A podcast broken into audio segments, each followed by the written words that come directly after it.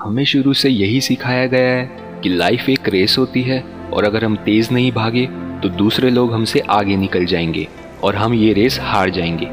हमें सिर्फ़ जीतने की इम्पोर्टेंस सिखाई जाती है और ये भी कि सिर्फ़ विनर्स को इज़्ज़त मिलती है लूजर्स को नहीं। लेकिन हमें कभी भी ये नहीं बताया जाता कि लाइफ में सिर्फ़ एक रेस नहीं, बल्कि कई अलग अलग रेसेस चल रही होती है। और सिर्फ़ एक छोटी सी डिटेल की कमी से बहुत से लोगों को हारा हुआ और यूजलेस फील कराती है।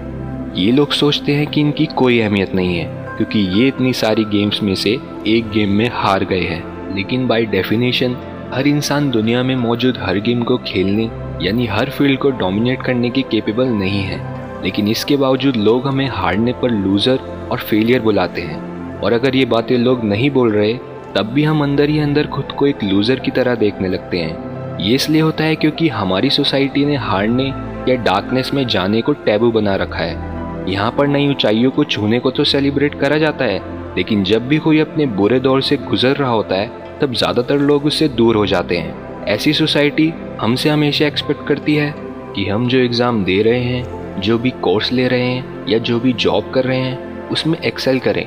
बट वॉट इफ़ वो एग्ज़ाम वो कोर्स या वो जॉब हमारे टैलेंट को मेजर करने के सही टूल्स नहीं हैं? और हम एक गलत रेस में कॉम्पीट करने की कोशिश कर रहे हैं, जहाँ हमारे जीतने की आशंका ना के बराबर है। जब आप अपनी लाइफ के इस कॉन्टेक्स्ट में देखोगे, तब आपको समझ आएगा कि आपके पास तो अभी भी बहुत सी अपॉर्चुनिटीज़ हैं और आपके सक्सेस होने के चांसेस उससे कई गुना ज़्यादा हैं, जितना आप सोच रहे थे।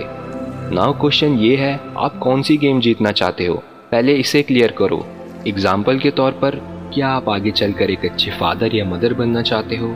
क्या आप इतने पैसे कमाना चाहते हो? कि आप अपनी फैमिली और कम्युनिटी की मदद कर सको? और अपनी फेवरेट चीज़ें खरीद सको? क्या आप एक अच्छे टीचर बनना चाहते हो?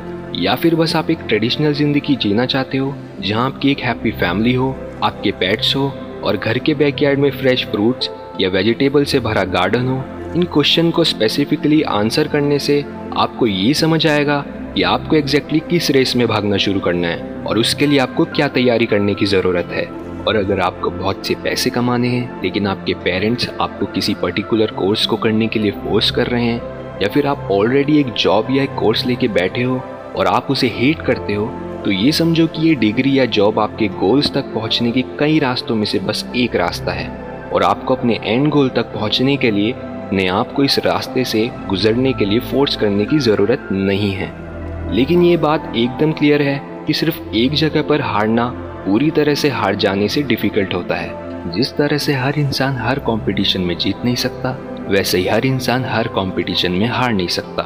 आपका काम है अलग अलग चीज़ों को ट्राई करके देखना कि आप किस काम में बेस्ट आउटकम निकाल सकते हो और फिर उस नए गोल का पीछा करना शुरू करो, जो एक्चुअल में आपका है, ना कि सोसाइटी या आपके पेरेंट्स का।